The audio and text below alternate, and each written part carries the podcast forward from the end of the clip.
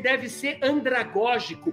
Deixa o seu liderado falar. Ele quer vomitar ideias, só que ele precisa ser estimulado para isso. Ele precisa ser provocado. Eu não falo motivado porque ninguém motiva ninguém se a pessoa não quiser, mas você pode desafiar, você pode provocar, você pode estimular. Você tem feito isso com o seu liderado? Mesmo você que não ocupa um cargo de liderança ou você quer ser promovido, você está dando a oportunidade do cara ouvir, é, é, é, falar.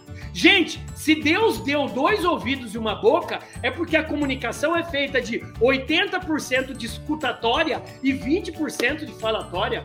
Um bom líder, olha, anote essa frase agora. Um bom líder, ele não é o campeão de respostas. O bom líder é o, cap, é o campeão de fazer perguntas inteligentes. Você tem feito perguntas inteligentes para os seus liderados? Você tem estimulado eles a trazerem novas ideias?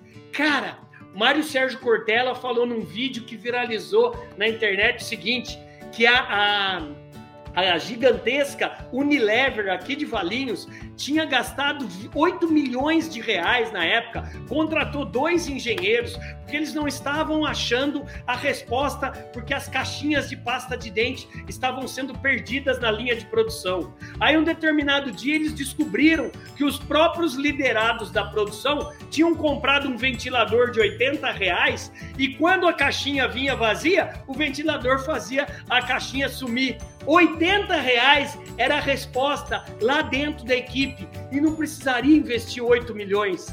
A pergunta que não quer calar é: você tem dado oportunidade para a sua equipe falar?